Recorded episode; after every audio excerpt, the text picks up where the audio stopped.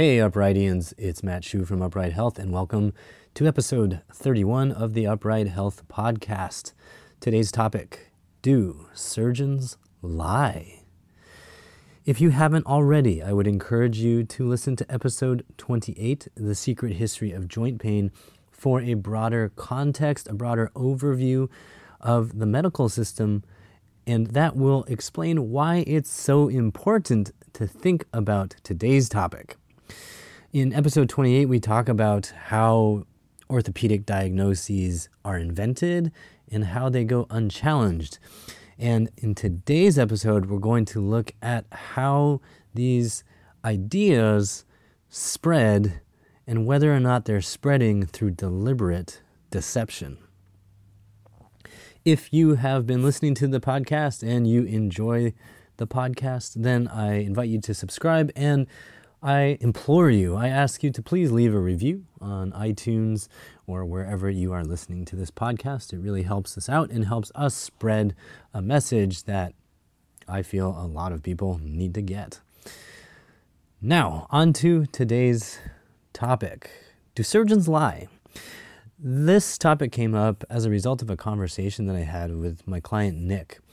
Um, Nick had open hip surgery to supposedly fix his hip pain. Um, he was a pretty young guy when he had the surgery. He was in his 20s, and um, surgeons were pretty confident that if he had the surgery, it would fix his hip pain. It didn't. Uh, he had open hip surgery, which is um, basically when they pull the femur, the thigh bone, completely out of the pelvis. They go in, shave some bone down, do whatever they want to do to the labrum, and that's supposed to fix hip pain. It didn't do that at all for Nick. Um, Nick actually ended up with the same pain in the hip, but then he ended up with pain spreading throughout his body. He noticed like his, his knee would hurt, his foot started to bother him, his low back started to really bug him. It got to the point where his shoulders and neck were completely spasming out, and he was having anxiety and panic attacks as his body felt like it was just collapsing in on itself. During all of this post uh, surgical um, decline, he ended up talking to more doctors and getting referred to more surgeons. And he was told, you know what, maybe you have thoracic outlet syndrome and you'll need surgery to correct that. Uh, your lower leg and your knee, they probably hurt because the lower leg is deformed, so you probably need surgery to correct that. And he realized that the answers he, were, he was getting kept driving towards surgery. And after his first surgery, he was thinking maybe maybe surgery's not a great idea. So Nick uh, ended up coming to Upright Health and working with um, several of the coaches on our team and uh, and I've been working with him quite a bit over the last uh, six months, and you know it's been really amazing to watch his progress because he's now able to do a lot more. His body no longer hurts all the time. He's really on on the road to recovery. Um, actually, if you want to see him, uh, you can actually see him on YouTube. We have um, we have him in an interview uh, on our YouTube channel and we'll leave a link for that um, on our website and uh, on the uh, on the page for this episode. But if you want to find him, he is uh, it is Nick, and uh, you'll see him uh, on the Upright Health YouTube channel at uh, youtube.com slash upright health. All one word. But anyway, so we have been working closely together, and the other day, Nick um, asked me do do you think the surgeons know that what they're doing doesn't work? Or do you think they're lying? And this was a really, really interesting question, right? This kind of gets to the core of the matter, right? There are a lot of surgeons who who are over promising. They're saying things like, uh, this surgery works 99% of the time, whether it's hip surgery, shoulder surgery, spine surgery. Um, they are definitely overpromising. There are no um, basically no treatments in existence that are 99% effective, but I have had clients come and tell me, you know, um, my sur- the surgeon I consulted with said 99% certainty this will cure your hip pain. And uh, one one uh, one client of mine here in the, here in the Bay Area actually related that to me. He's an attorney, and uh, he said, you know, as soon as the surgeon said 99% certainty, I knew that they were lying because nothing is 99%. Nothing, right? So I, I laughed. I thought that was really funny. But um, do we actually know that some surgeons are lying? Do we know that they are deliberately twisting the truth? The truth is, we can't really know. So if you're somebody um, who's been talking to a surgeon and, and the surgeon has told you, oh, yeah, yeah, you know, I do this all the time. I'm sure this will work for you. I can't tell you whether that surgeon's lying. N- nobody can really tell what's going on in their head besides that person. But there is something that we can tell, and that's whether or not they're likely to want to know that what they do doesn't work. So, um, you know, we've seen examples in the past and still see today that spinal surgery was widely, widely, widely recommended. Spinal fusion, in particular, was widely recommended to fix back pain. And the surgeons, um, you know, 20 years ago were absolutely adamant, very loudly saying, yes, this works all the time. This is the best way to treat back pain, blah, blah, blah, blah, blah. And now um, you see with further research that that is unfortunately not the case. Um, now, it speaks to a problem that is inherent in the system. So, whether uh, surgeons are lying or not, we can't fully know I would say that some probably are, but even if they aren't, they are strongly, strongly incentivized financially not to entertain the possibility that the surgery, whatever surgery they're recommending, is not effective.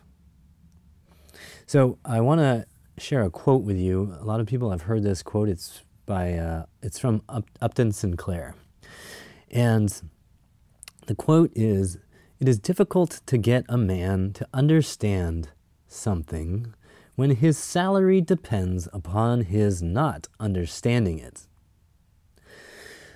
Basically, if a man makes his living thinking about something one way, then it's going to be really hard to convince him to think about whatever it is another way. Right? So, another even more simpler way to put this is in the context of surgeons, surgeons get paid for surgery. So, there are two big issues that I want to draw your attention to here. There's financial incentives for surgeons to believe that surgeries work for whatever conditions they use them for. So, um, surgeons who do hip surgery to fix hip pain, they make money by doing each surgery. They don't really make money, especially in the United States, they really don't make money by telling you not to get surgery or by telling you that a surgery may not work to put that into perspective, if, if you're uh, if you're a surgeon doing a consultation for 15 minutes, whatever it is, you're probably only making maybe 50 bucks after all your office expenses and whatever other um, billing and all those extra fees that they need to deal with, insurance, etc., etc. You make 50 bucks probably. For the surgery, you make a couple thousand dollars. So, there's a very clear, clear financial incentive to want to do surgery, to perform surgery. So you're very likely, as just a run of the mill surgeon, to really strongly believe that what you do works because not only did you probably get into the field to help people, but now you only get paid if you do that thing that you think helps people.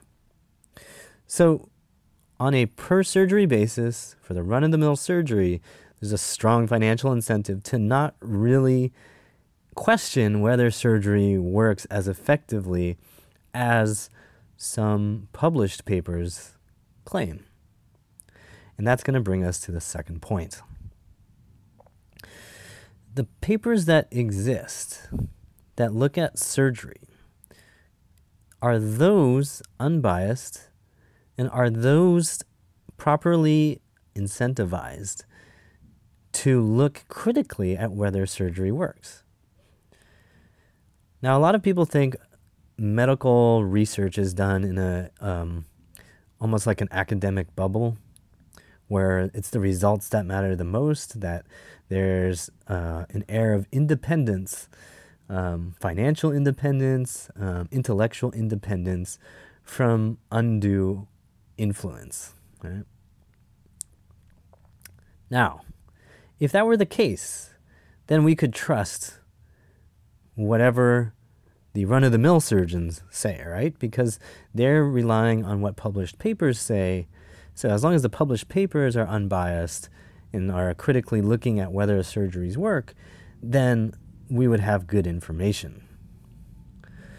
Now, here's the thing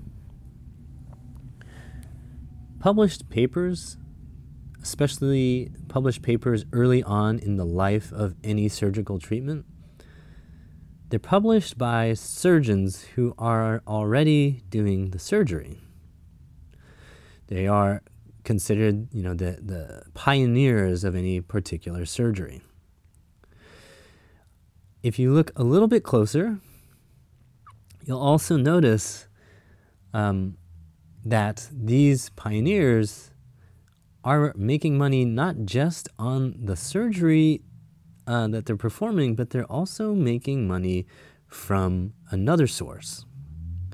So, what is that other source? They're making money from device manufacturers. So, um, a few years ago in the United States, um, a regulation came into effect that required that now still requires doctors to disclose um, financial relationships that they have with pharmaceutical companies and other medical device manufacturers. So you can actually look to see what um, specific doctors are getting paid by drug companies and device manufacturers, um, and you can see generally what they're being paid for. Uh, I will leave a link to the website, the Open Payments website, so you can pop in the name of any surgeon that you've been talking with. It's a very interesting exercise. Um, but I don't want to single out any particular surgeons, but I do encourage you. Um, if you are on a path, on a quest to understand how all this works, I would definitely encourage you to go to the Open Payments website, pop in the names of uh, surgeons that you may have encountered in the research litter or maybe you've consulted with and see what they make from um, publishing research and from talking about surgeries. Why would this be important? Well, you might be thinking, well, it can't be like that much. Like a little bit of money, you know, it's probably not influencing um, the quality of these studies that much. Well, um, it would be nice if that were true, but the the amounts of money that we're talking about are not insignificant. Okay, so what's happening is that surgeons are being paid. Specific surgeons are being paid money to publish papers that are very positive on surgeries. Right? So, for example, there is one doctor, again, I do not want to name names, but there is one doctor who um, is very well known for popularizing hip surgery. And if you pop his name into the Open Payments website, you'll find that over the course of several years, he made um, roughly half a million dollars a year on royalties and licensing fees from a device manufacturer um, a device manufacturer that makes devices for orthopedic surgery. So they also paid him for public speaking engagements to talk with other physicians about the um, efficacy of the surgery that he's been promoting. And then there was one year uh, in 2016 where he made um, not just a half million dollars um, for all all his activities. He actually made over four million dollars.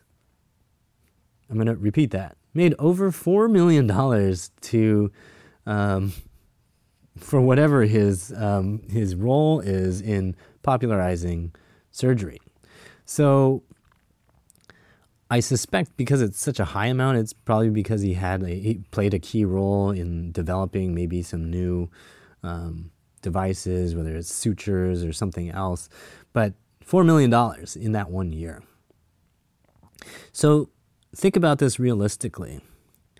You are a surgeon. Let's say you are him.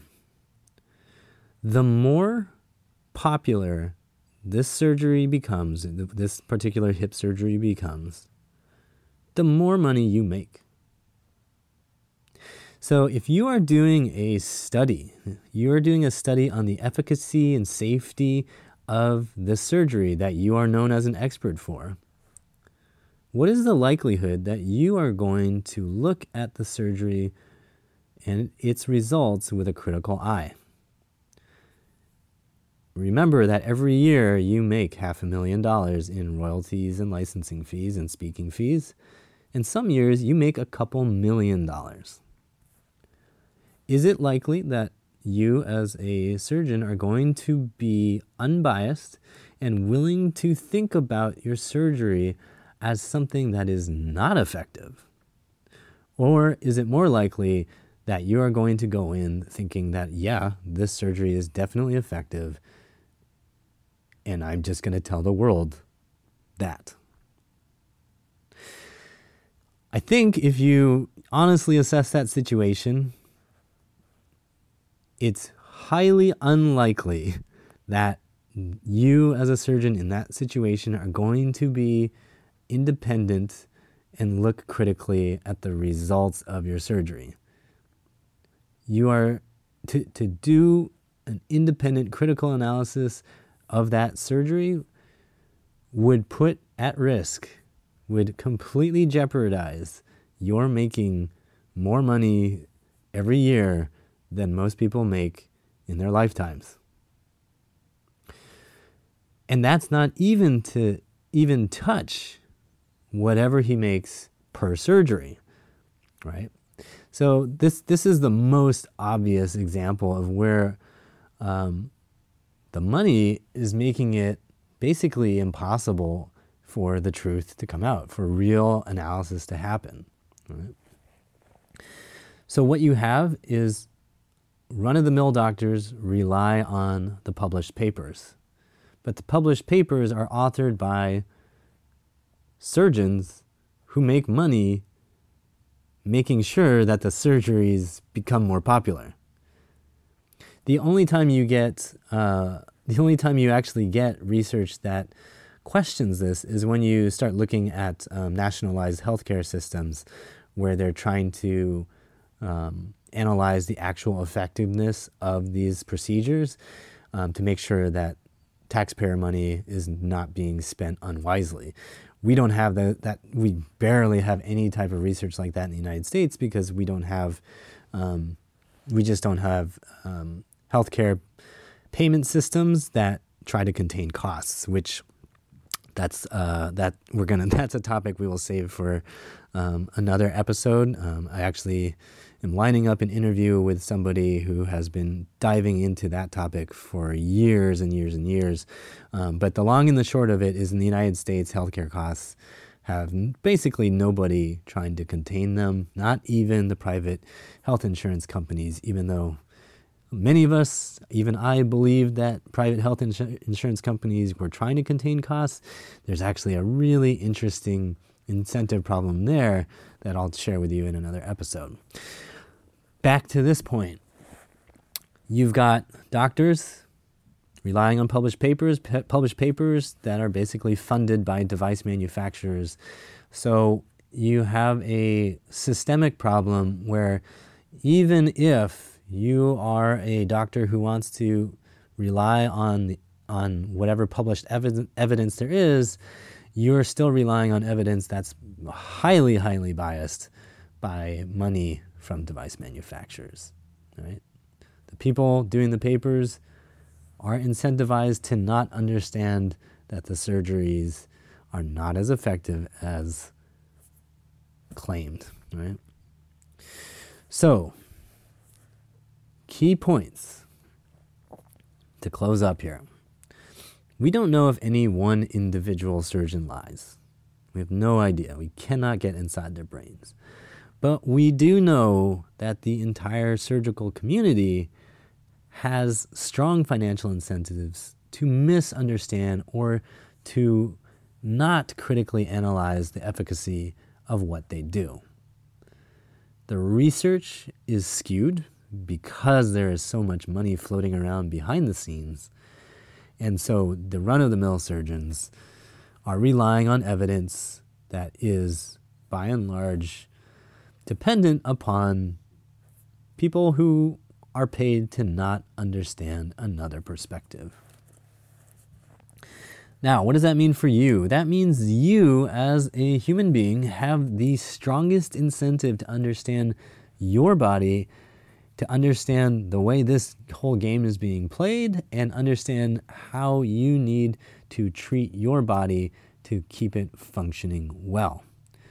There is literally nobody else who cares more about how your body functions than you. Well, possibly your mother. Your mother might actually care more, but it's you, it's a tie. It's at, at least, it's probably a tie between you and your mother. Sometimes your mother probably wins, right? So you you need to understand that financial incentives are at play that mess around with how people view your body. It messes around with how people want to treat your body. And you have to take the responsibility to know what you think is acceptable and what is right to do to your body. If you are looking for ways to help your body move better, start on YouTube. Check out our YouTube channel, youtube.com slash uprighthealth.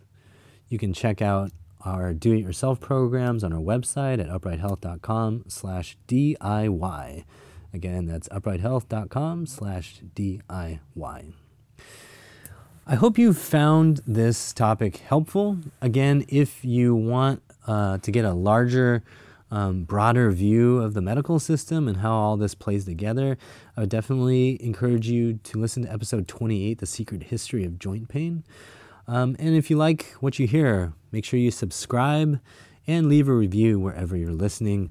Really appreciate it. It helps spread the word, um, helps get the message out, and helps other people avoid needless surgeries, helps other people take control of their lives, get their lives back, and get moving again. So I hope you take some inspiration from this. I hope you found this educational, informative, and I hope you always remember that pain sucks. Life shouldn't.